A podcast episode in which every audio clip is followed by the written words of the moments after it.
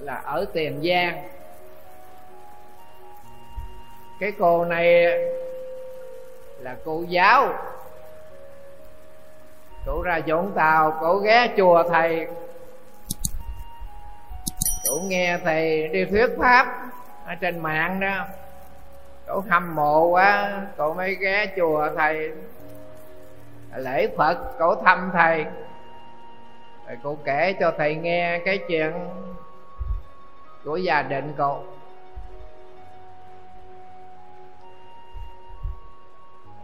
gia đình con là gia đình cách mạng. Bố con đi làm cách mạng. Mà lính nó bắn chết. Rồi nó chặt cái đầu. Nó lấy cây tre, nó cắm ở ngoài đường lấy cái cái thân đem về chôn mà cái đầu nó không có cho chôn. Gia đình con khổ biết bao nhiêu. Sau đó con mới cái tỉnh định tường hồi xưa đó tức là, tức là tiền giang bây giờ đó. Con mới vô gặp đại tá tỉnh trưởng. Khi mà con gặp ông đại tá tỉnh trưởng rồi ông, ông mới hỏi con bé này ở đâu mà tôi thấy nó quen quen? Cô mới nói thưa bác con là học sinh mà từ lớp 6 tới đến 11 rồi năm nào con có ngặn nhất hết đó bác dự cái lễ phát phần thưởng bác phát bác phát phần thưởng con đó. Trong tỉnh ông gật đầu cũng nhớ rồi vậy cháu đi đâu đây? Còn mới nói, bác ơi, lính của bác ơi nó bắn bố cháu nó chặt cái đầu. Lấy cây tre nó cắm cái đầu để ở ngoài đường đó. Vậy gia đình con chôn bố con mà không có cái đầu, đau khổ biết bao nhiêu. Con đến con khẩn thiết. Bác cho con nhận cái đầu bố con đem về để tẩn liệm đem chôn. Ông đại tá tên trưởng ông gật đầu. Ông mới gọi, mới lính của ông đó, cho người ta nhận cái đầu đem về chôn đi. Sống thì thù, chết rồi bạn, đừng có làm như vậy, thất đức. Sau đó, gia đình con mới nhận cái đầu đem về liệm, rồi chôn. Sau giải phóng? Thì gia đình con gia đình có công với cách mạng lớn lắm. Cho nên con được đi du học ở liên liên xô. Giấy tờ đồ xong hết. Còn chờ đến ngày lên máy bay. Mà thầy biết con bệnh khủng khiếp nằm liệt trên giường không có ăn uống gì được hết. Cho nên bỏ cuộc, không có đi du học được.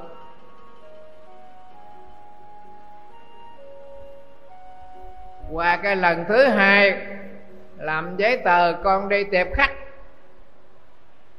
Rồi cũng đau, bán sống, bán chết cũng bỏ cuộc, không đi được rồi lần thứ nhất là đi liên xô. Du học. Thứ hai đi tiệp khách, du học, nhưng mà không có đi được. Sau đó, còn mới học sư phạm ra làm cô giáo. Còn lấy chồng đồng nghiệp cũng là thầy giáo mà từ nhà con mình ra trường á, đi ngang cái chùa.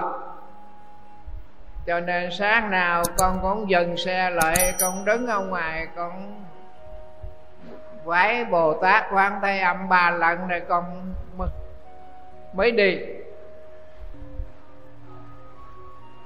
Sau đó vợ chồng con mới bàn. Nghe người ta đồn ở tây ninh dương minh châu đất rẻ lắm. Bây giờ ở dưới này đất hẹp. Mình vợ chồng mình lên đó kiếm. Mua đất may mai mốt rồi về hưu rồi vợ chồng mình lên đó trồng cây ăn trái lập nghiệp. Hai vợ chồng còn thống nhất. Thì sáng hôm đó con ra bến xe tiền giang bất chợt con gặp cái bà già. Mà cái bà này không có quen. Lạ. Bà mới nói, con ơi, bà nhắc con nha, năm 43 tuổi, con gặp một cái việc rất là khó khăn. Nhưng mà con cố gắng giúp đỡ cái hoàn cảnh khó khăn đó là cái ơn nghĩa. Con ráng nha con phải giận quá. Tự nhiên sáng mới ra gặp cái bà già nói cái chuyện không có hơn gì 43 tuổi.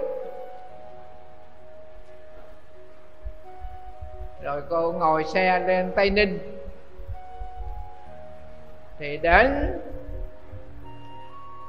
vườn minh châu biết đất cát ở đâu, còn mày ghé cái quỹ ban xã. Còn mới trình bày cái chuyện cho ông chủ tịch xã nghe. Là cái ý muốn là lên này để kiếm sang một phần đất. Để mai mốt là về hưu rồi lên trên này lập nghiệp. Ông chủ tịch xã mới nói, được. Để mà cô có cái ý muốn vậy để tôi chỉ cho nhưng bây giờ ở xã tôi đó, có một cái gia đình ông nghèo lắm. Nhà mà không có cửa, mà người chồng chết, bây giờ gia đình khó khăn lắm.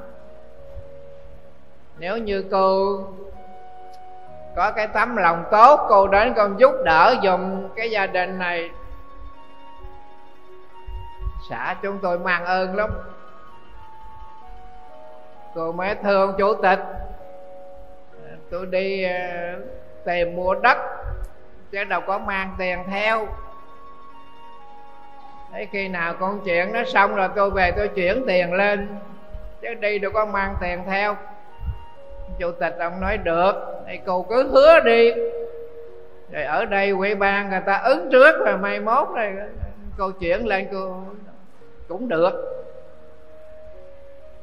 Sau đó thì ông chủ tịch xã mới cho một nhân viên dẫn cái cô cô ta đến cái nhà đó. Nghèo lắm. Nghèo lắm. Cái người chồng thì chết nằm đắp chiếc chiếu đó, mà cái người ngồi kế bên, cô thấy là bồ tát quán thế âm. Thầy mới hỏi chứ, bồ tát quán thế âm ở đâu mà ngồi sát bên cái người chết? Cô mới nói, đặc biệt lắm, con không có lầm. Là bởi vì mỗi sáng con đi dạy đó, con đi ngang ngôi chùa đó, con thấy cái tượng bồ tát quán thế âm, con đứng lại, con vái ngài. Thì cái tượng, cái người ngồi bên cái xác chết đó là bồ tát quán thế âm, con thấy rõ ràng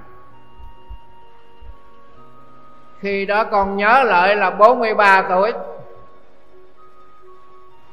con nhớ lại là 43 tuổi. Thì cái bà già bà gặp ở bến xe đó, bà nói 43 tuổi, con có gặp một cái chuyện khó khăn mà con ráng cố gắng con giúp đỡ dùm đây là một cái cái ơn nghĩa.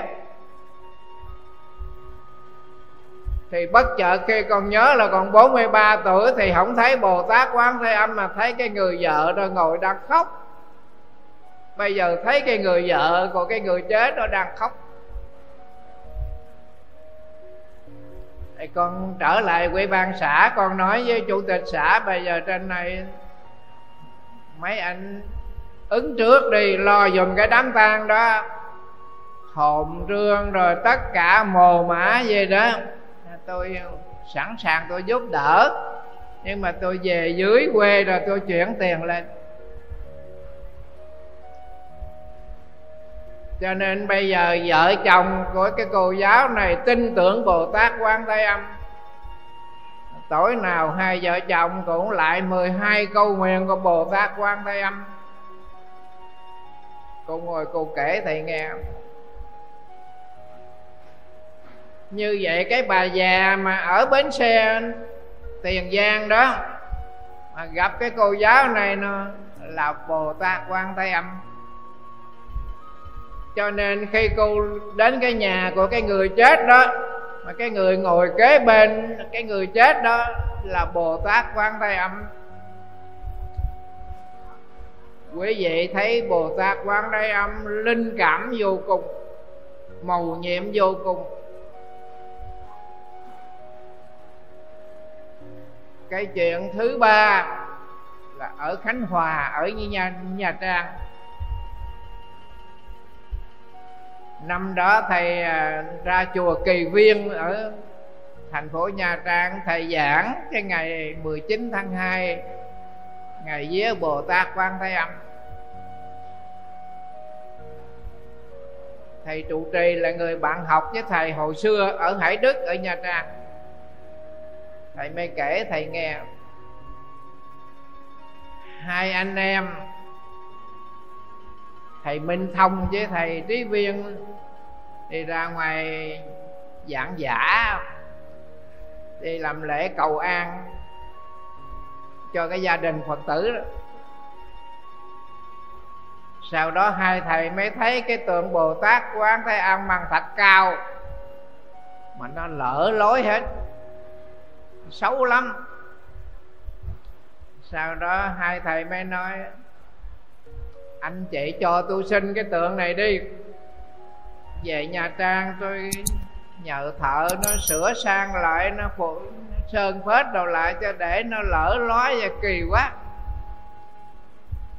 Bởi vì thạch cao, nó có tuổi. Tới cái thời gian của nó tự nhiên nó nó lỡ hết rồi. Sau cái lễ đó xong rồi hai vợ chồng lấy cái bọc ni lông giấy đồ gói lại bỏ vô cái bọc. Hai thầy mới trở về nha trang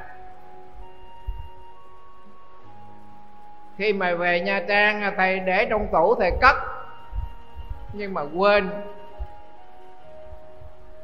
À, một năm sau một năm sau bà vợ mới nằm chim bao thấy bồ tát quán thế âm về nha trang mà chưa có sơn phết chưa có sửa sang rồi hết sáng bà vợ mới nói với ông chồng, tôi đi nha trang tôi khám bệnh. Mà nếu như về không kịp thì ờ, tôi ở lại nhà người bạn, mai tôi về sớm. Bà vợ mới đến chùa kỳ viên, mới hỏi thầy trụ trì cho cái tượng quan âm năm ngoái, vợ chồng tôi cho quý thầy đâu, quý thầy có sơn sửa gì lại chưa? Thầy trụ trì ông nói, trời, tôi quên, chị ơi. Tôi đem cho tôi để trong tủ mà tôi quên. Thầy mới kéo cái học tủ ra. Thì cái tượng bồ tát của ông còn để nguyên trong cái bọc ni lông. Thầy mới nói, thôi, chị đi về đi, ngày linh ứng quá. Để tôi, ngày mai tôi đem tới thợ. Tôi nhờ thợ nó phục chế, nó sửa sang lại cho để bà vợ bà về. Bà không nói gì hết. Thì ở đây thầy trụ trì mới đem cái tượng quán nam bồ tát bằng thạch cao đó cho thợ, nó phục chế, nó sơn sửa lại. Ngày đem về ngày để ở quả đường. Thì ông chồng mới nằm trên bao mới thấy cái tượng bồ tát quán thế âm đẹp lắm. Đẹp lắm sơn sửa rồi lại đẹp lắm. Sáng ông chồng nói với bà vợ rằng, tôi đi nha trang dự cái lễ tân gia của thằng bạn nó mời. Mà tôi về không kịp á, tôi ở lại mai tôi về sớm, bà đừng có trông nha. Không có nói với bà vợ cái chuyện nằm trên bao đó cái người chồng đến chùa mới hỏi cái tượng bồ tát quan thế âm thì thầy trụ trì mới dẫn ra quả đường nó chỉ đó cái tượng đó đó.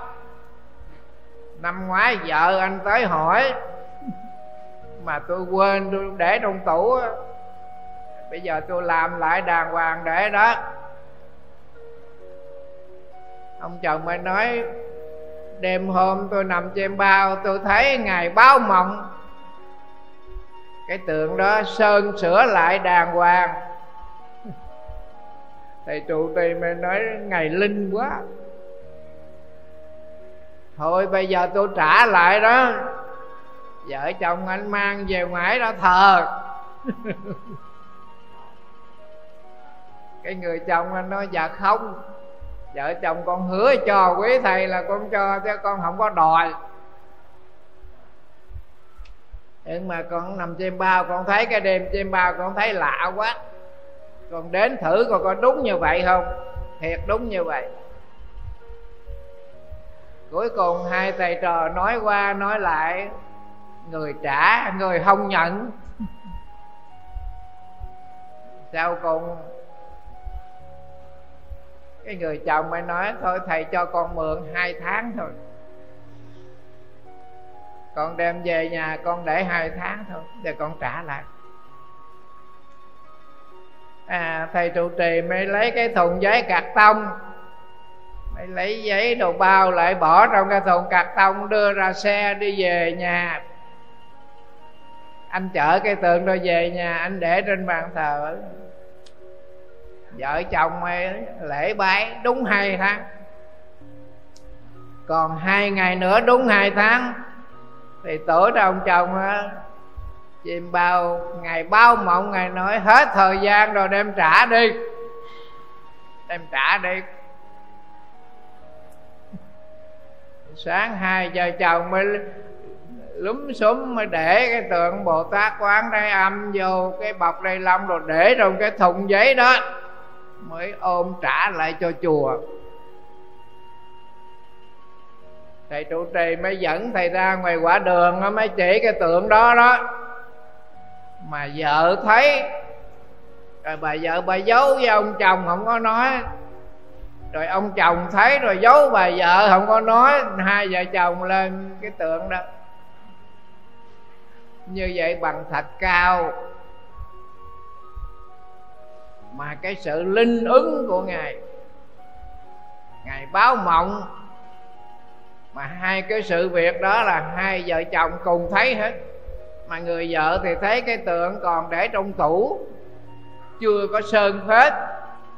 Mà khi mà quý thầy đem cái tượng nó sơn phết lại rồi thì ông chồng mới thấy cái tượng đó sơn phết rồi đẹp lắm.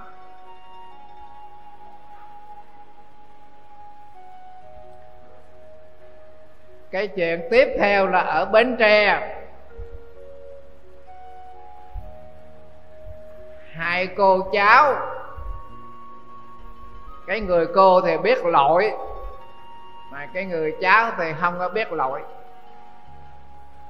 Nhà thì làm ruộng xa, cho nên khi mà thu hoạch lúa đó là phải đem xuống dưới thuyền rồi chở về.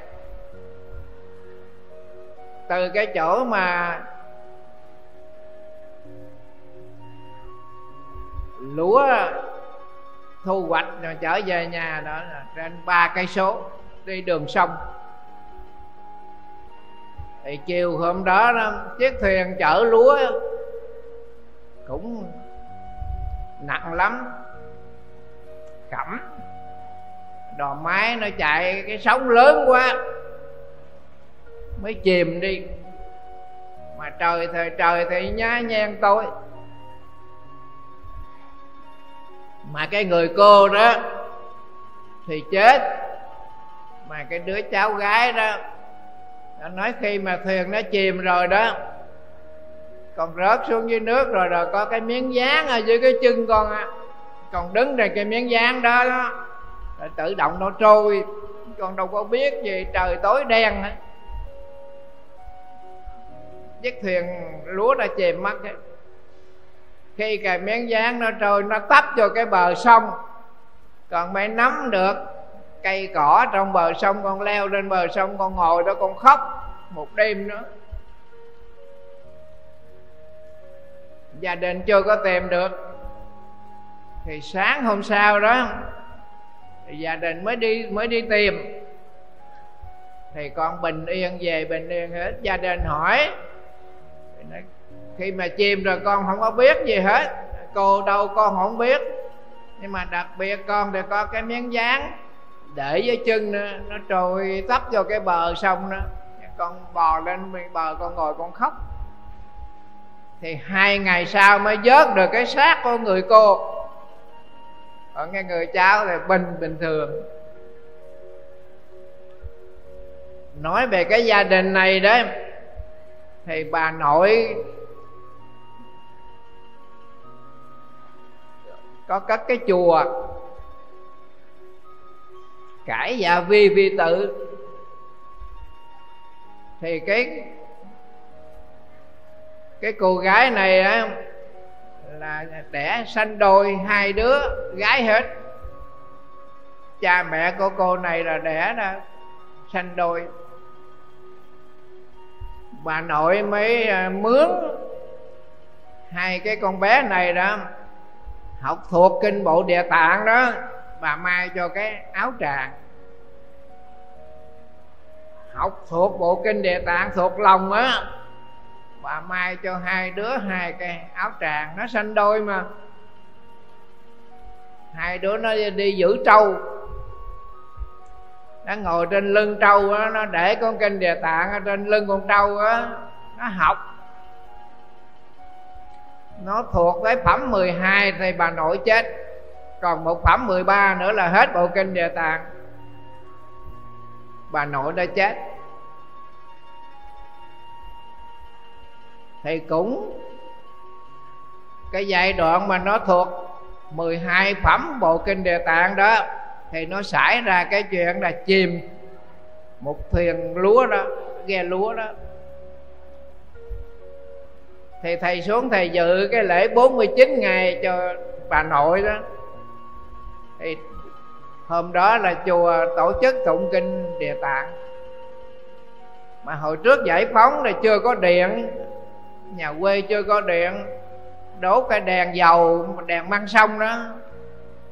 Thì thầy thấy nó ngồi trong cái kẹt á, nó tụng kinh, thầy kêu nó ra con ra ngoài, nó có ánh sáng con tụng cho con ngồi trong đó, nó tối làm sao con thấy đường con tụng? Nó nói con thuộc lòng thuộc lòng kinh địa tạng mà hai đứa trong mày một đứa. Lúc đó thì bà nội nó chưa có may cho hai đứa cái áo tràng. Thầy phải cho tiền nó mua hai cái áo áo tràng. Bây giờ hai cái cô đó xuất gia, một cô thì ở cái chùa quê đó, ở cái mơn còn một cô thì ở bên mỹ. Hai cô đó sau này xuất gia, mà bà nội mướn hai đứa đó, mới có 17 tuổi à mà thuộc lòng bộ kinh địa tạng đó. Bà cho hai đứa hai cái áo tràng.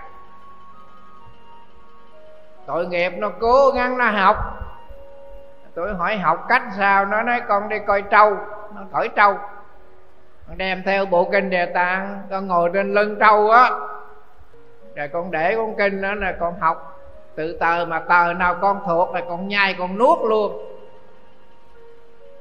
Nghĩa là một cái tờ kinh đó, hai mặt. Mà nó thuộc hai cái mặt đó, cái tờ kinh đó. Xong rồi thì nó nhai, nó nuốt cái tờ kinh đó luôn coi như bộ kinh địa tạng đó là nó nhai nó nuốt hết rồi. Nhưng còn một phẩm 13 nữa sau này sau lễ 49 ngày đó nó mới thuộc. Còn khi bà nội chết đó, là mới thuộc có 12 phẩm. Thì câu chuyện đó là linh ứng của bồ tát quán thế âm. Hai đứa nó nói là đêm nào gia đình con cũng tụng phẩm phổ môn. À, đêm nào cũng tụng phẩm phổ môn hết. Niệm 12 câu nguyện của bồ tát quan thế âm. Cho nên mình mới thấy rằng cái sự màu nhiệm của bồ tát quan thế âm, cái câu chuyện tiếp theo là ở bên úc. Thầy qua bên úc thầy hoàng pháp, thì cái bà này là đạo thiên chúa nhưng mà bà kính trọng bồ tát quán thế âm lắm. Nhà của bà thờ một bên tượng chúa, một bên tượng bồ tát quan thế âm. Kính trọng lắm. Cái đặc biệt của bà là ở bên úc mà gửi tiền về việt nam mà giúp bảo lục. Thì cái số tiền đó là bà không có ăn tiền cướp.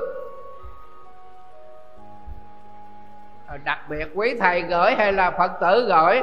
Nhưng mà cái số tiền nó gửi về việt nam để làm từ thiện, bà không có ăn tiền cướp bà mới nói là, bà nhờ cái sự mầu nhiệm của bồ tát quán thế âm gia đình bà tay qua nạn khỏi.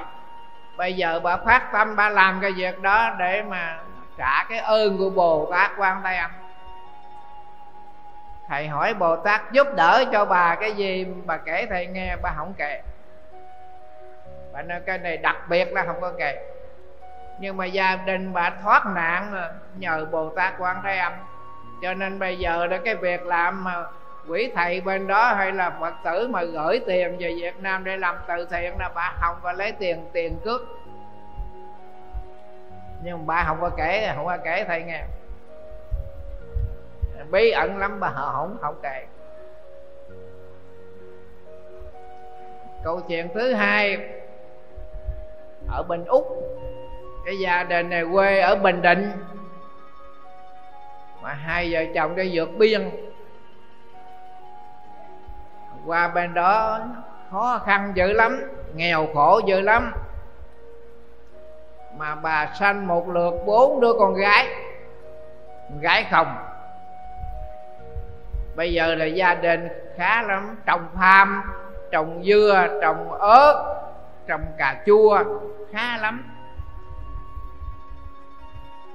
Bà mới kể thầy nghe là chồng bà đó là con một trong gia đình. Mà bà sanh một lượt bốn đứa con gái. Cho nên ông ông, ông chồng mới nói tôi kỳ hẹn cho bà kỳ này đó lần thứ năm đó bà sanh con gái nữa thì chia tay, đường ai nấy nấy đi. Thế bây giờ tôi không có con trai, nói dòng thì sao? Bà mới nói, bà biết ý ông chồng. Ông cứng rắn lắm, ông nói là ông làm. Cho nên bây giờ đó, ban đêm bà ra ngoài sân bà thắp nhang rồi ra ngoài sân bà quỳ xuống bà lại quan tam bồ tát, tầm thinh cứu khổ. Cho con sanh con trai. Cái bây giờ gia đình con khổ quá, qua bên đây mấy chục năm rồi, bây giờ mà vợ chồng mà chia tay mà ly dị nữa, khổ quá. Bốn đứa con gái một lượt. Thế là cái sanh lần thứ năm bà sanh ra con trai bà chỉ cái hình ở trên trên tường đó. Cái thằng đó đó là con cầu, con con khẩn đó. Bây giờ nó làm cái gì trong bộ quốc phòng của mỹ nó lớn lắm, con không có biết. À như vậy là muốn cầu con trai thì niệm quan âm. Muốn cầu con gái thì niệm quan âm. Thì cái gia đình này họ làm y như vậy đó, trong kinh đó thì có kết quả. Như vậy là qua cái việc đó, quý vị thấy cái sự màu nhiệm của bồ tát quan thế âm. Bởi vì trong cái phẩm phổ môn á, ngài vô tận ý hỏi đức phật vì sao mà cái vị bồ tát này có cái tên là quán thế âm? Cho nên là phật tử, thì quý vị đừng có dùng cái từ là phật bà quan âm.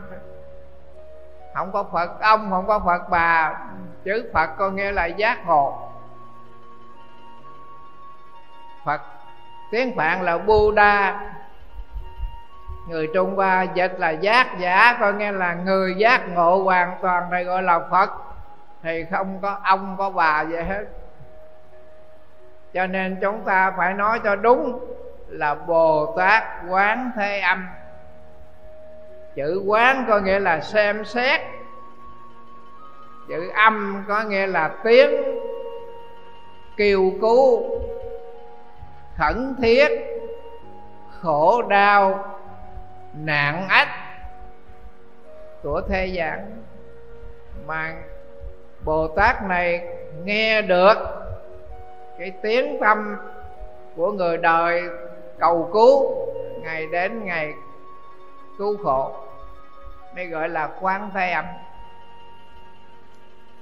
Còn phật bà quan âm, cái chữ quan đó là sáng, còn đây là chữ quán quán là xem xét.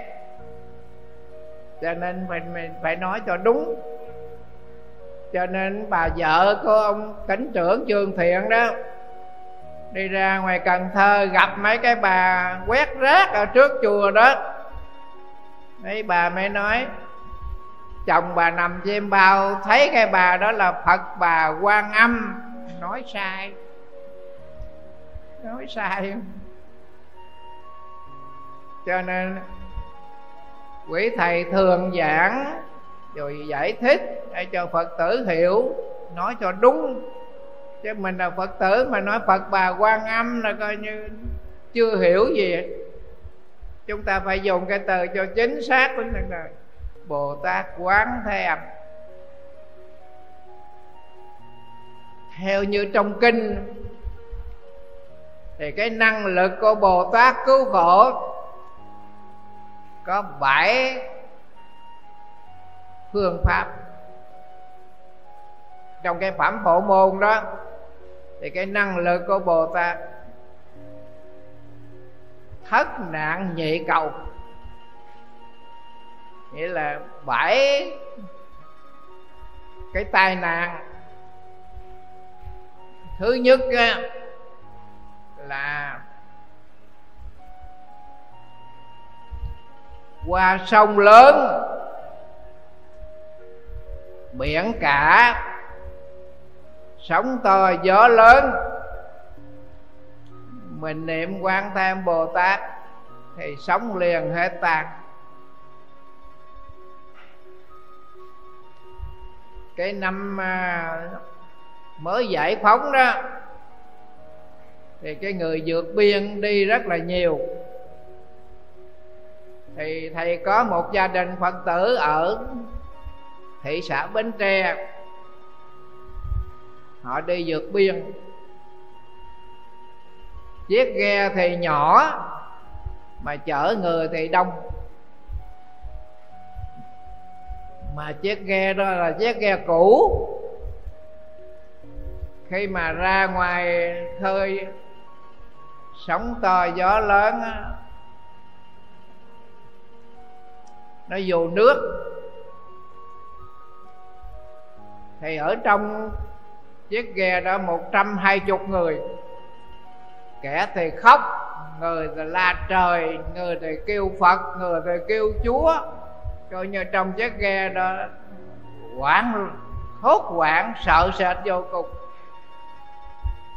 Thì có một ông già là phật tử ông mới nói tất cả mọi người bây giờ phải bình tĩnh.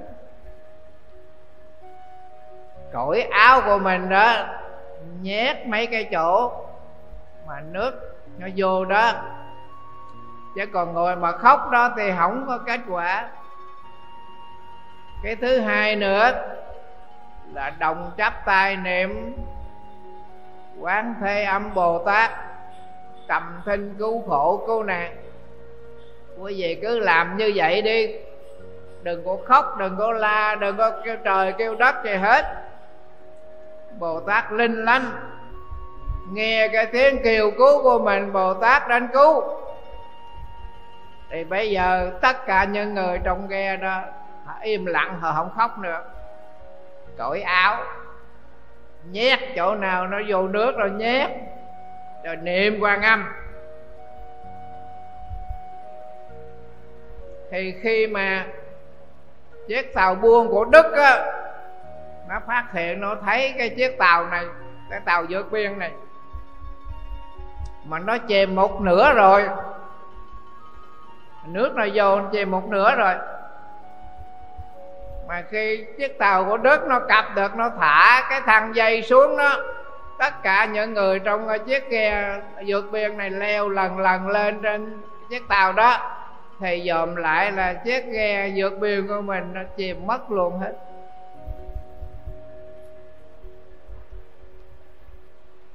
Như vậy trong cái lúc mà tất cả mọi người trên chiếc ghe vượt biên đó thành tâm niệm quán thêm bồ tát, thì có cái sự màu nhiệm nào là chiếc ghe mặc dù nó vô nước mà nó không có chìm. Khi tất cả mọi người leo lên cái thang dây trên tàu buôn của đức đó, thì dòm lại rồi chiếc ghe của mình nó chìm mất. Cho nên sau đó thầy đi hoàng pháp ở bên đức. Thì cái gia đình phật tử này họ kể cho thầy nghe. Bây giờ cái số người đó họ ở chung một số trong cái chiếc tàu đó, họ có cái chùa. Là chùa quán thế âm. Họ làm cái tượng về việt nam. Họ thỉnh cái tượng bồ tát quán thế âm qua họ thờ chùa quan âm. Những người đó họ nói nếu cái ngày hôm đó mà không có cái sự màu nhiệm của bồ tát quan âm thì cả chiếc tàu vượt biên này là chết ở ngoài biển hết bởi vì tàu buôn nó bỏ ống dòm nó thấy nó thấy chiếc tàu vượt biên. À, thì nó cặp tới để để để nó vớt. Thì chiếc tàu nó cao nó thả thang dây xuống thì những người ở dưới chiếc tàu này nương cái thang dây nó heo họ leo lên. Thì tất cả lên được chiếc tàu nó dòm lại là chiếc ghe của mình nó chìm liệm mất luôn. Như vậy tất cả những cái sự tích đó thầy thấy, thầy nghe, thầy chứng kiến. Thầy mới kể lại cho quý vị, để mình có cái niềm tin tuyệt đối với bồ tát quan thế âm. Bởi vì chư phật bồ tát thì không có dối trá, không có luống ngữ. Làm sao? Cái lời của đức phật thích ca mâu ni giới thiệu cho mình về cái hạnh nguyện bồ tát quán thế âm có cái điều là cái sự tha thiết của mình, cái sự thành tâm của mình thiếu cái sự thành tâm. Cho nên bình thường mình có có cũng có niệm, nhưng mà cái niệm của mình nó chưa có thành tâm. Khi mà cái chuyện khổ nó đến rồi, lúc đó mình mới để nhất tâm. Cho nên thất nạn vậy cầu, cái nạn thứ nhất là qua sông, qua suối, giống sóng to, gió lớn mình niệm quan âm thì sống liền hết ta. Bây giờ nó có hai cái nghĩa. Nó có hai cái nghĩa. Lý và sự. Sự thì bồ tát quán thế âm nghe được cái tiếng kêu cứu của thế gian ngày cứu khổ nhưng mà về lý thì sóng to gió lớn nó ở trong tâm thức của mình. Chứ không phải sóng to gió lớn ở ngoài biển mà ở trong tâm thức của mình.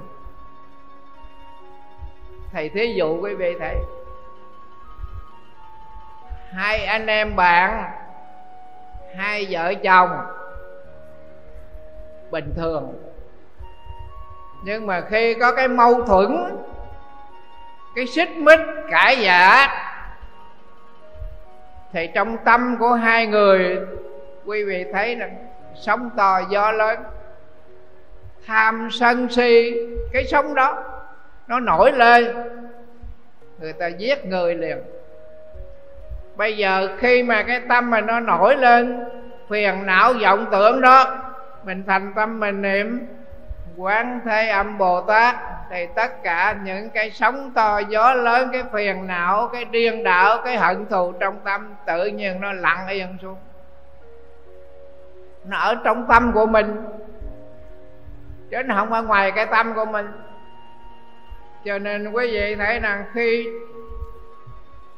cái can phạm họ đứng trước giành móng ngựa hội đồng xét xử viện kiểm soát họ đọc cái bản án lên. Thì cái người đứng trước giành móng ngựa đó, họ gì họ gục đầu, hối hận. Bây giờ biết lỗi rồi.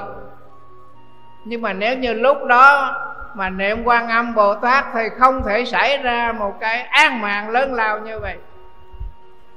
Niệm quan âm bồ tát thì sống tan hết liền, tức là cái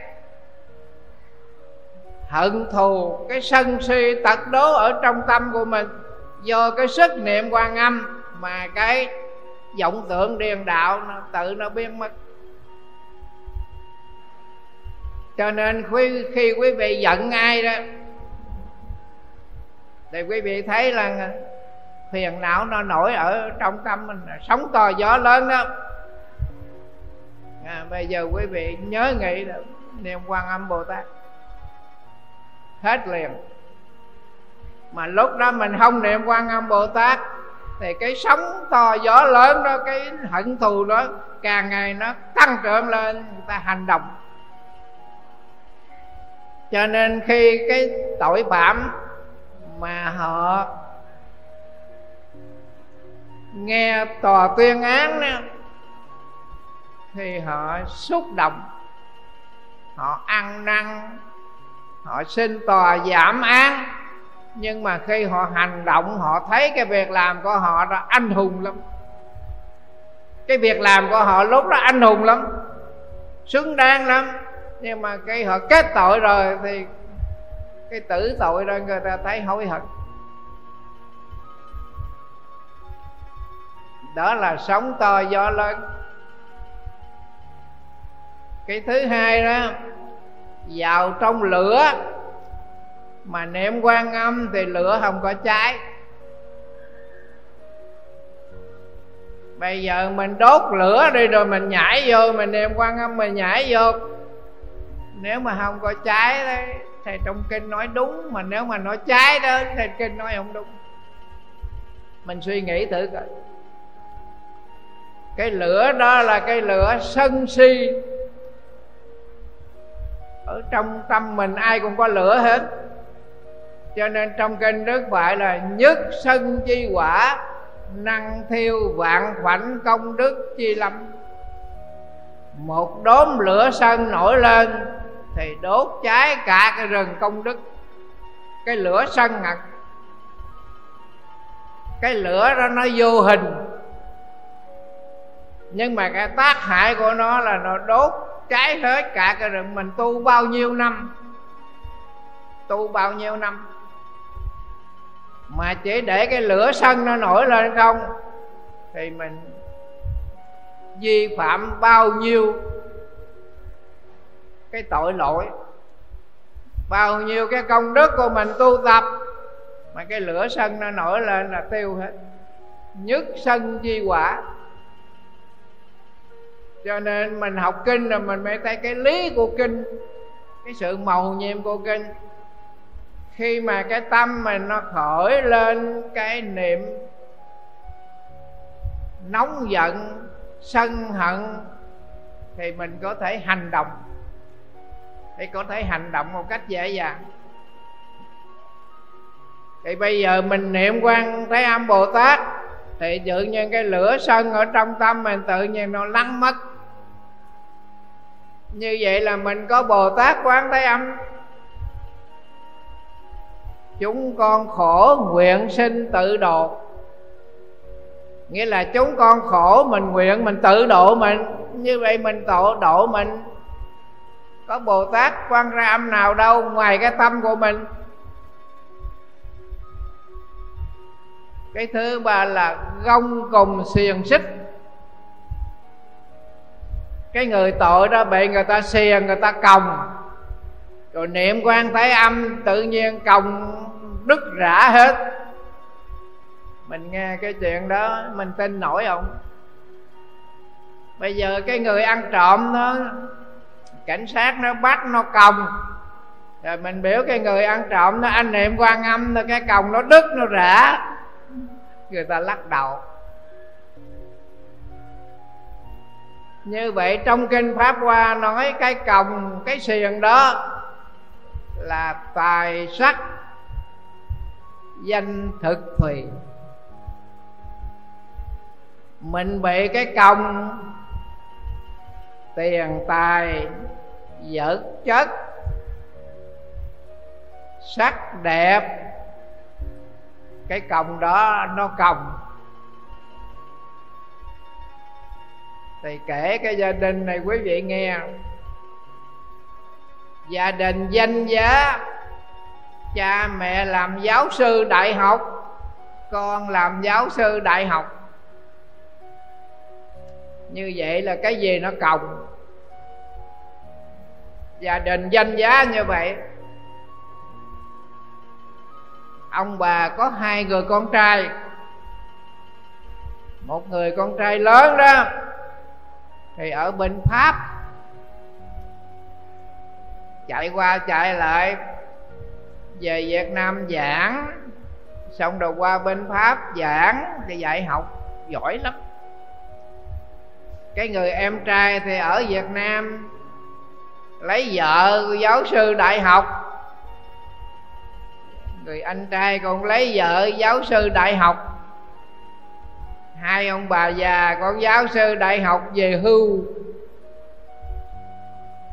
Nói như về cái gia đình đó là xã hội ít có.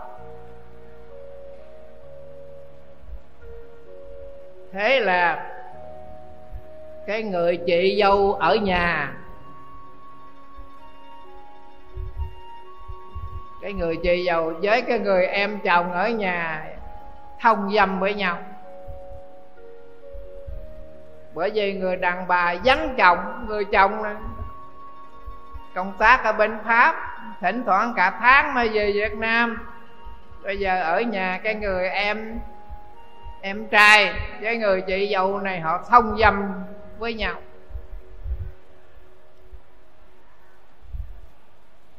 Bây giờ cái người anh biết, cha mẹ biết, nhưng mà không biết làm sao để hòa giải làm sao để can gián cái chuyện này? Mà cái mối tình nó càng ngày nó càng sâu đậm, càng ngày nó càng gắn bó. Thế thì quý vị thấy rằng xiềng xích nó trói buộc cái ái tình, cái dục vọng nó trói buộc. Bây giờ cái người anh nó biết được như vậy thì bây giờ nói làm sao cái gia đình của mình, cha, mẹ, ông, bà, anh, em là thầy giáo hết, đại học hết. Cho nên người anh ờ, tự tử chết. Ở bên pháp là chết ở bên pháp. Đem xác về việt nam chôn. Bây giờ còn lại hai người này, chị dâu với em em chồng qua cái chết của người người anh, thì hai người này họ biết rồi.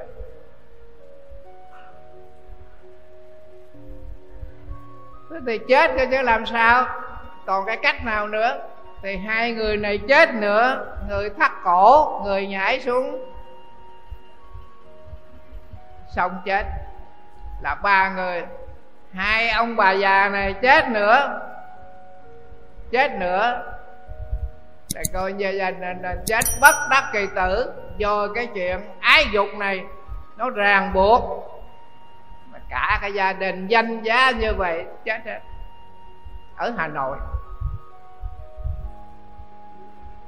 Như vậy xiềng xích, gông cùng mà nếu như hai người này, khi mà họ gian díu và cho chân tình cảm loạn luân đó mà họ niệm quan tham bồ tát. À, niệm quan âm bồ bồ tát. Thì cái chuyện này nó giải tỏa được hết. Một cả gia đình chết hết. Thưa quý vị xã hội còn nhiều cái chuyện cay đắng nhiều cái chuyện thảm thương hơn nữa. Đó là chuyện cụ thể. Xiềng xích gông cùng vào trong biển sóng to gió lớn. Vào trong lửa lửa hỏng cháy sóng to gió lớn. Xiền cái gặp quỷ la sát. Gặp quỷ la sát. Mà người đó niệm quan âm thì quỷ la sát nó không dám không dám nhìn cái mặt cái, của cái người niệm quan âm đó. Nghĩa là cái người niệm quan âm đó à, mà quỷ la sát, nó không dám dòm cái cái tai tai nạn đó quỷ la sát là cái gì quý vị thử nghĩ là quỷ la sát là cái gì là cái đồng tiền của mình đó. cái đồng tiền của mình đó bởi vì cái xã hội đó, người ta nghĩ làm bất cứ một cái việc gì miễn có tiền họ mới làm. Thì cái đồng tiền đó là quỷ lạ sát, lừa đảo, gian dối, cướp giật, làm những chuyện phi pháp. Là quỷ là quỷ là quỷ. Mà cái người này họ niệm quan đem bồ tát thì tất cả những cái hành động, những cái tư tưởng mà họ lừa đảo, họ gian dối, họ mua gian bán lận đó tiêu liền không dám tái phạm. Mà khi họ rời cái quan ta âm bồ tát này, thì trong cái tư tưởng của họ là miễn làm cái gì đó, có tiền, dù phạm pháp, họ cũng làm được. Quý vị nhìn ra xã hội của chúng ta, quý vị thấy, làm tất cả điều gì dù đó là phạm luật của nhà nước, của chính phủ, họ vẫn làm miễn họ có tiền. Đó là quỷ là là sao cho nên báo giác ngộ cái tuần này đó, đăng cái câu chuyện là ông tám xe ôm. Thầy kể cái ông tám xe ôm quý vị nghe. Ông 62 tuổi có hai đứa con. Mà hai đứa con của ông bây giờ nó lớn hết rồi, nó có gia đình, nó ở riêng. Nhưng mà kinh tế của hai đứa nó ổn định. Ông nói nó không giàu, nhưng mà không thiếu ăn. Ông nằm đêm nằm đêm, ông nghĩ rằng ông có phước. Ông có phước quá. À, cho nên hai đứa con của ông nó có đạo đức nó làm cái nghề lương thiện. Mà cái đồng tiền của nó đó là mồ hôi nước mắt của nó tạo ra cái cho nên ông thấy là ông ông có phước. Là mỗi khi ông chạy xe ôm chiều đó thì ông ghé chùa xa lợi đó ông vừa ông lại bồ tát quán thấy âm ba lại rồi ông về đi xe về. Ở gần nhà ông nó có ba cái nhà. Cái nhà ở bên mặt á, là hai thằng con nó bán heroin bây giờ ở tù. Mà hai ông bà già đó là phải là hàng tháng đi thăm nuôi. Khổ quá. Và mất sức lao động mà bây giờ hai thằng con ở đi ở tù, mà phải đi hàng tháng đi thăm nuôi. Còn mình có hai đứa con, mà hai đứa con mình bây giờ nó có công ăn việc làm. Nó làm ăn đàng hoàng, dù nó không giàu, nhưng mà nó không có thiếu ăn. Nhìn lại cái gia đình đó, ông thấy rằng thương cảm quá. Cái nhà bên mặt, cái nhà bên trái á à, là đứa con gái mà nó chửi mẹ nó. Nghĩa là ông nói cái ngày nào mà ông mệt quá ông không đi đi xe ôm ở nhà ông nghe nó chửi mẹ nó ông chịu không có nổi. Nó hỗn hào mà nó chửi mẹ nó không còn gì hết. Hai mẹ con. Bà già rồi bảy mươi mấy tuổi rồi mà nó chửi dằn mâm sáng bát nó chửi đuổi tối mà nó sách chổi, nó đuổi bà già ra ngoài đường, nó không cho vô vô nhà nữa.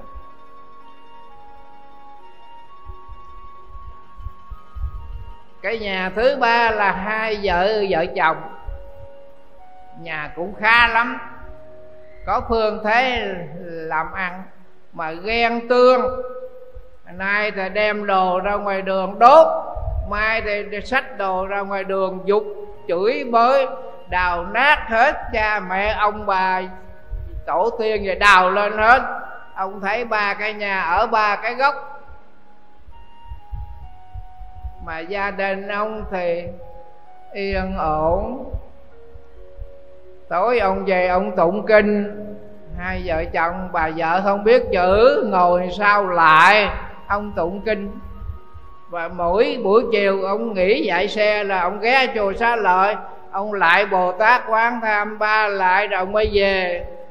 Tâm sự của ông tám xe ôm. Như vậy là bồ tát quán thế âm ở tại nhà ông tám nó chứ ở đâu ở ở, ở trong chùa. Bồ tát ở tại nhà ông tám đó. Đức phật dạy tri túc tiện túc đại túc hà thời túc biết đủ thì đủ. Tri túc chi nhân, tuy ngọa địa thượng, du như an lạc. Bất tri túc chi nhân, tuy đắc thiên đường, tâm bất xứng ý. Cái người biết đủ, dù nếm mật nằm gai, họ còn biết đủ.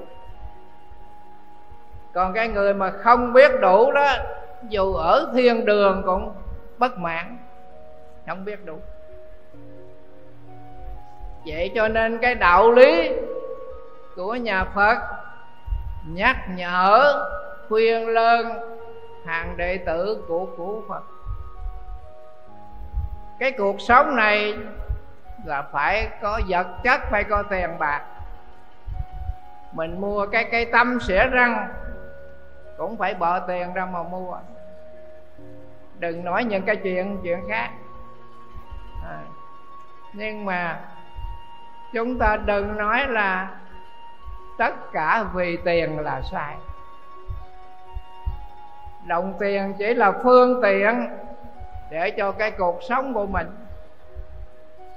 Mà cái người biết giữ cái đạo tri túc, thì dù cái đồng lương, cái thu nhập của mình nó chẳng là bao, nhưng mà người ta biết đủ, ta gói ghém trong cái đồng lương đó, người ta cũng sống một cách có hạnh phúc. Mà cái người không biết đủ, dù cái thu nhập có hàng tháng một, hai tỷ, cũng chưa vừa vừa lòng. Vật chất của thế gian biết làm sao mà đủ. Cho nên cái tham người ta, thí dụ cái túi tham không đáy bây giờ cái túi đó mình may bằng cái bàn tay à mà mình may cái đáy lại thì mình bỏ.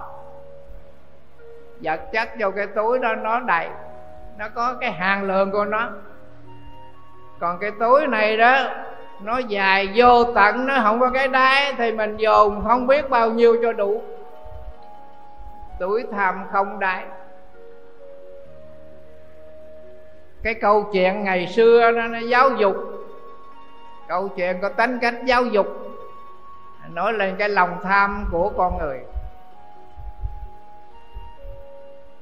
Gia đình có hai người con. Sau khi chết cha mẹ mới giao cái tài sản đó cho hai đứa con chia hai ra cái người anh đó khôn quá. Mới nói với người em đó, em còn nhỏ quá, còn khờ lắm. Bây giờ để anh chị đó quản lý cái gia tài này. Rồi khi mà em lớn khôn đó, đủ cái trí khôn á, thì anh chị giao lại cho em. Bây giờ anh chia cho em cây khế ngọt đó, giữ cây khế nó có trái nó bán, nó mua gạo mà sống đỡ khi nào khôn lớn rồi anh chị giàu cho.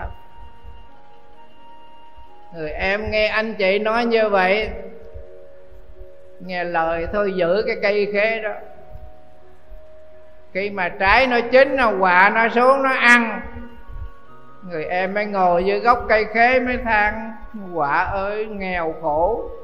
Chỉ nhờ cái trái khế này bán đổi gạo mà mì xuống mày ăn hết rồi ta đói sao? Con quạ nó nó ăn khế trả vàng mai túi ba gan để dành mà đừng anh mới may cái túi để cái bàn tay và ba gan thôi. May cái túi lại, may cái đít đồ đàng hoàng. Thì bữa đó quạ nó xuống, nó ăn xong rồi, nó xè cánh nó chở anh ra một cái đảo khơi ở ngoài biển đó. Vàng không. Anh hốt đầy cái túi ba gan đó, quạ nó bay về. Bây giờ vào ăn khế trả vàng tới cái ngày dỗ cha, anh qua anh mời hai vợ chồng người anh cả. Bà vợ của anh cả nói, chú ba mày nghèo, sơ nghèo sát nghèo khạc ra cho nghèo ho vào bụi, nghèo lũi vô bờ. Bài đặt dỗ vải nữa. Xin lỗi nha. Nhà chú mày đã chiếu lót đàn vàng treo cửa ngõ, không biết vợ chồng tôi qua chưa? Người em về mới bán một ít, mua chiếu lót đàn. Lấy vàng đó, đập nhỏ nhỏ, treo treo treo vòng vòng tới cái ngày đó vợ chồng anh cả qua thấy hết hồn, ủa, chú mày giàu quá, tiền ở đâu mà mua chiếu bông lót đàn rồi vàng mà treo cùng vậy?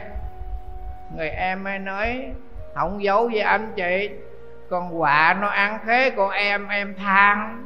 Nó nói, em mày tuổi ba gan nó chở qua biển hốt vàng bởi nó nhiều lắm, một cái núi vàng khổng lồ hốt thoải mái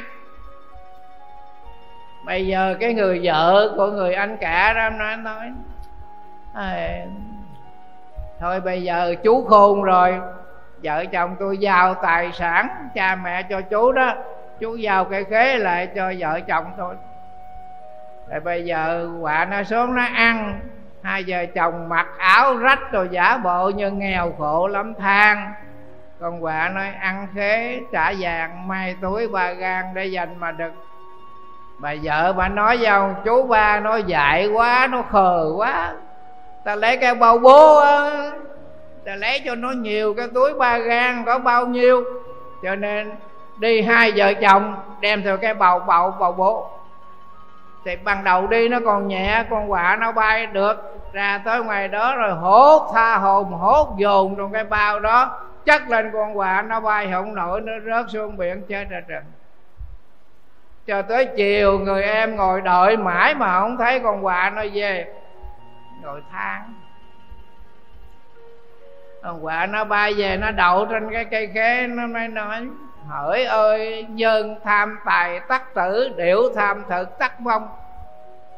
Có nghĩa là cái người mà tham của thì chết.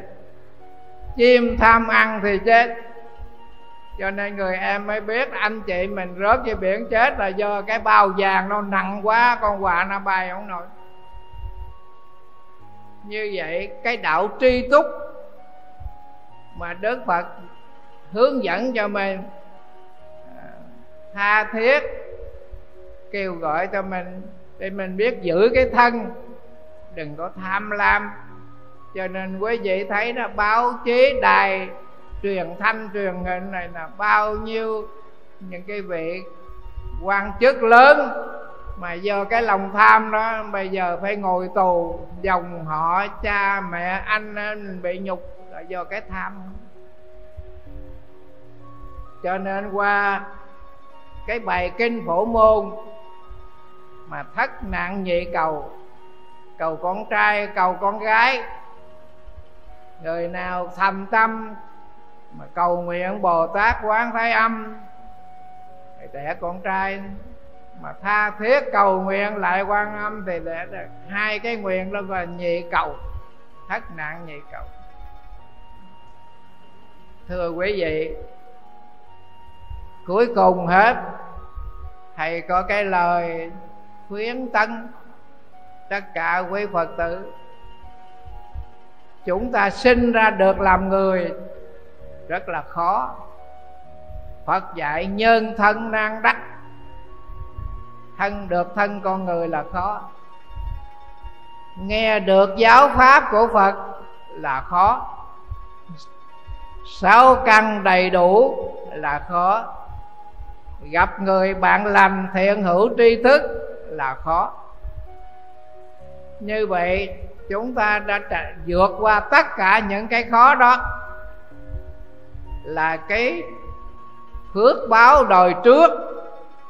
Mình gần gũi với tam bảo, phụng sự thánh hiền. Bây giờ mình được làm người, sống ở cái nơi có văn chương, có đạo lý, có khoa học, trung châu quốc quốc độ là cái phước báo của mình. Thế cuối cùng hết là cái ăn cái mặc của mình. Vừa giàu, họ cũng ăn ngày hai bữa. Nghèo cũng ăn ngày hai bữa. Nhưng cái cái phần ăn của nó nó trên lệch. Nó không được cao lương mỹ gì nó không được thịnh soạn. Nhưng mà nó giải quyết được cái chuyện là cái đói. Cái đói là cái quan trọng khi mà mình no rồi đó, người ta cho mình cái món ăn đó sang trọng, mình thấy cũng không quý. Nhưng mà mình khi đói đó thì một chén cơm nguội đỡ lòng giải quyết được cái đói, mình thấy nó cũng quan trọng. Cho nên cái ăn cái vật chất ở trên đời này mục đích để mình giải quyết cái nạn đói. Nếu mà mình đói đó là cái tinh thần của mình nó lụng bại. Cho nên cần phải ăn đầy đủ tinh thần nó mới minh mẫn, sáng láng. Mình ngồi mình niệm phật, mà mình đói niệm không có được. Mình muốn tu hành, mình đói cũng không được. Mình muốn làm cái việc phước, cái việc nghĩa mà mình đói, mình cũng không không không không làm được. Cho nên ngày xưa khi thái tử tất đạt đa ngày bỏ cung vàng điện ngọc, ngày vô trong khổ hạnh lầm. Ngày tu cái năm anh em kiều trần như ngày nhịn đói sáu năm. Đói khác sáu năm. Cuối cùng hết thì cái thân tàn ma dại, sức khỏe tàn lụng mà ngài không thành đạo.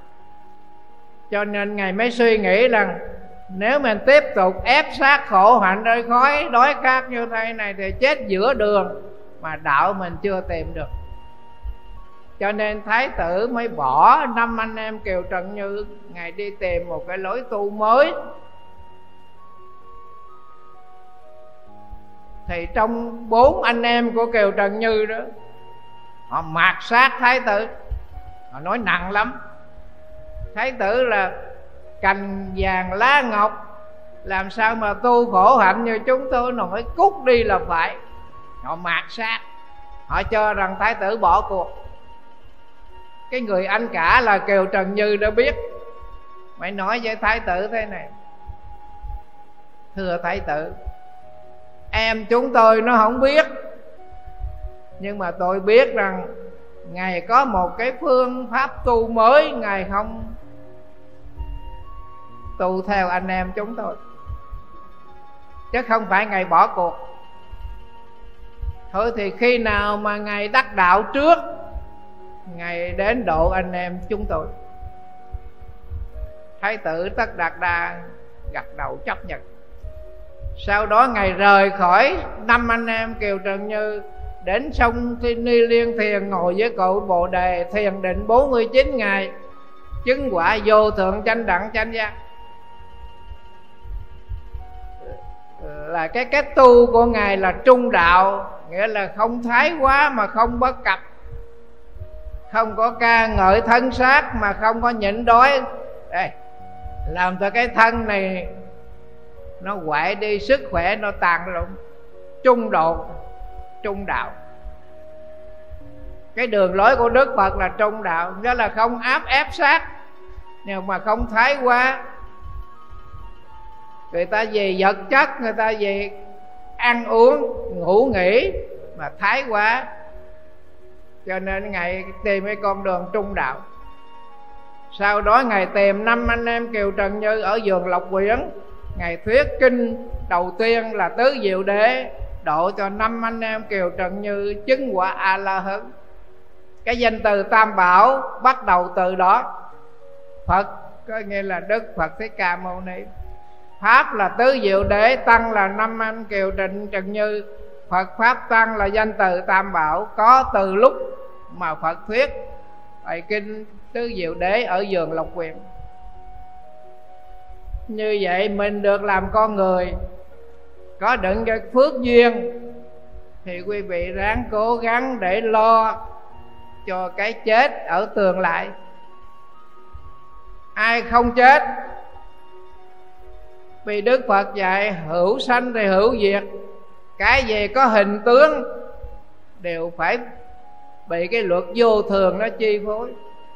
Vậy ngày mai chúng ta chết, tất cả những cái gì trên thế gian này chúng ta bỏ lại hết. Thân mạng của mình bỏ, tiền của cũng bỏ, con cháu cũng bỏ, chức quyền xã hội mình cũng bỏ chỉ mang theo cái nghiệp thiện và nghiệp ác. Nếu lúc sanh tiền mình biết tạo cái phước duyên tu nhân tích đức, quy y tam bảo tinh luật nhân quả, lánh giữ làm lành ăn chay niệm phật, là cái nghiệp đó, sau khi mình chết, cái nghiệp nó dẫn cái thần thức mình tái sanh trong lục đạo. Mà nếu trong lúc bình nhật mà mình làm ác, cướp của giết người tàn bạo gây cái nghiệp ác rồi sau khi chết, cái ác nghiệp đó nó dẫn cái thần thức của mình tái sanh vào tam ác đạo là địa ngục đạo ngạ quỷ đạo, súc sanh đạo cho nên bây giờ mình tu hành là mình biết lo xa. Mình lo cho ngày mai. Quý vị thấy thế gian cái gì là người ta cũng cũng lo hết. Lo cất nhà, lo vật chất, lo tất cả lo hết, nhưng mà cái chết không ai lo hết. Đến khi nó mình chết rồi đâu, không biết đi về đâu. Trong kinh nói tiền lộ mang mang, vị tri hà vãng, không biết đi đâu hết. Khổ sở vô cùng. Còn mình biết tu hành là mình biết con đường của mình chọn. Bây giờ mình niệm phật, tức là mình chọn con đường đi về cực lạc thì khi mình chết rồi là nhất định mình phải đi về cực lạc mình không đi vào trong tam ác đạo. Mình biết. Bây giờ mình tham lam mình ích kỷ, mình lừa đảo, mình lừa gạt, mình chọn cái con đường đó. Cho nên sau khi chết rồi thì cái con đường của mình chọn đó, nhất định mình phải bị đọa lạc trong sinh tử luân hồi. Cho nên cái lời khuyên cuối cùng trong buổi giảng hôm nay là chúng ta lợi dụng cái thời gian lợi dụng cái tuổi đời của mình. Ai biết mình sống bao nhiêu tuổi? Ai có chắc? Chết nay, chết mai. Ở trong kinh a hàm đức phật có kể, cái ông nhà giàu đó, ông có bốn bà vợ. Cái bà vợ thứ nhất á là ông chu cấp cho bà đầy đủ hết, từ nhà cửa, phòng xá, thức ăn, tư trang, chỗ ăn, chỗ ngủ, nhất hết. Qua cái bà vợ thứ hai đó, thì chu cấp cái phần vật chất thì không bằng, nhưng mà sáng thấy mặt bà vợ, chiều thấy mặt bà vợ.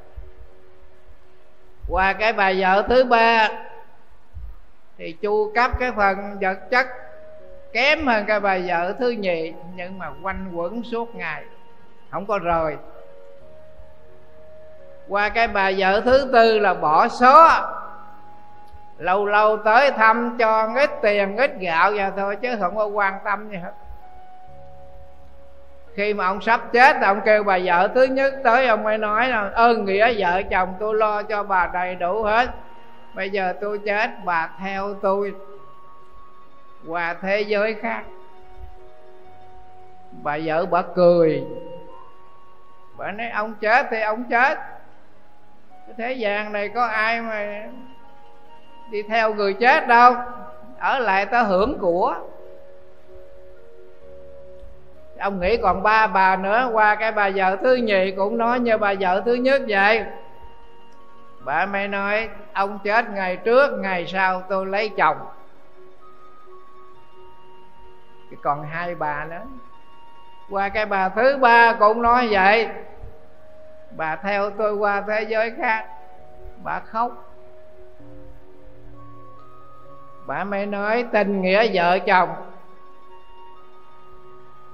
Thì ông chết, tôi lo đám tang mẹ con tôi đưa ông ra tới quyệt mộ rồi tôi về. Còn cái bà chót nữa, ông vừa nói như vậy, bà khóc, bà nhào, bà khóc. Tuổi thân lắm, mũi lòng lắm. Ông ơi, một ngày cũng vợ chồng mà, hai ngày cũng vợ chồng. Ông đi tới đâu, tôi đi theo tới đó.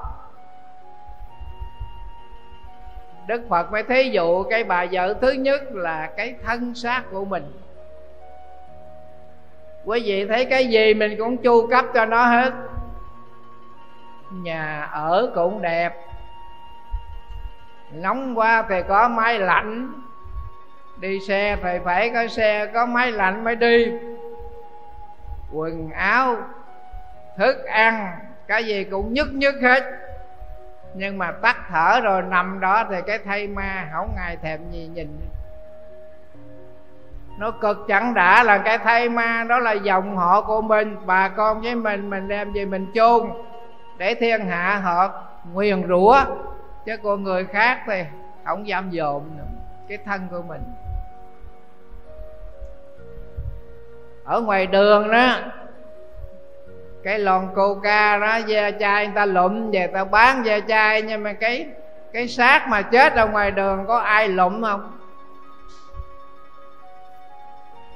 Ở trong nhà má của mình đó, mà chết rồi tắt thở rồi nó chạy, nó trốn hết mà sợ lắm.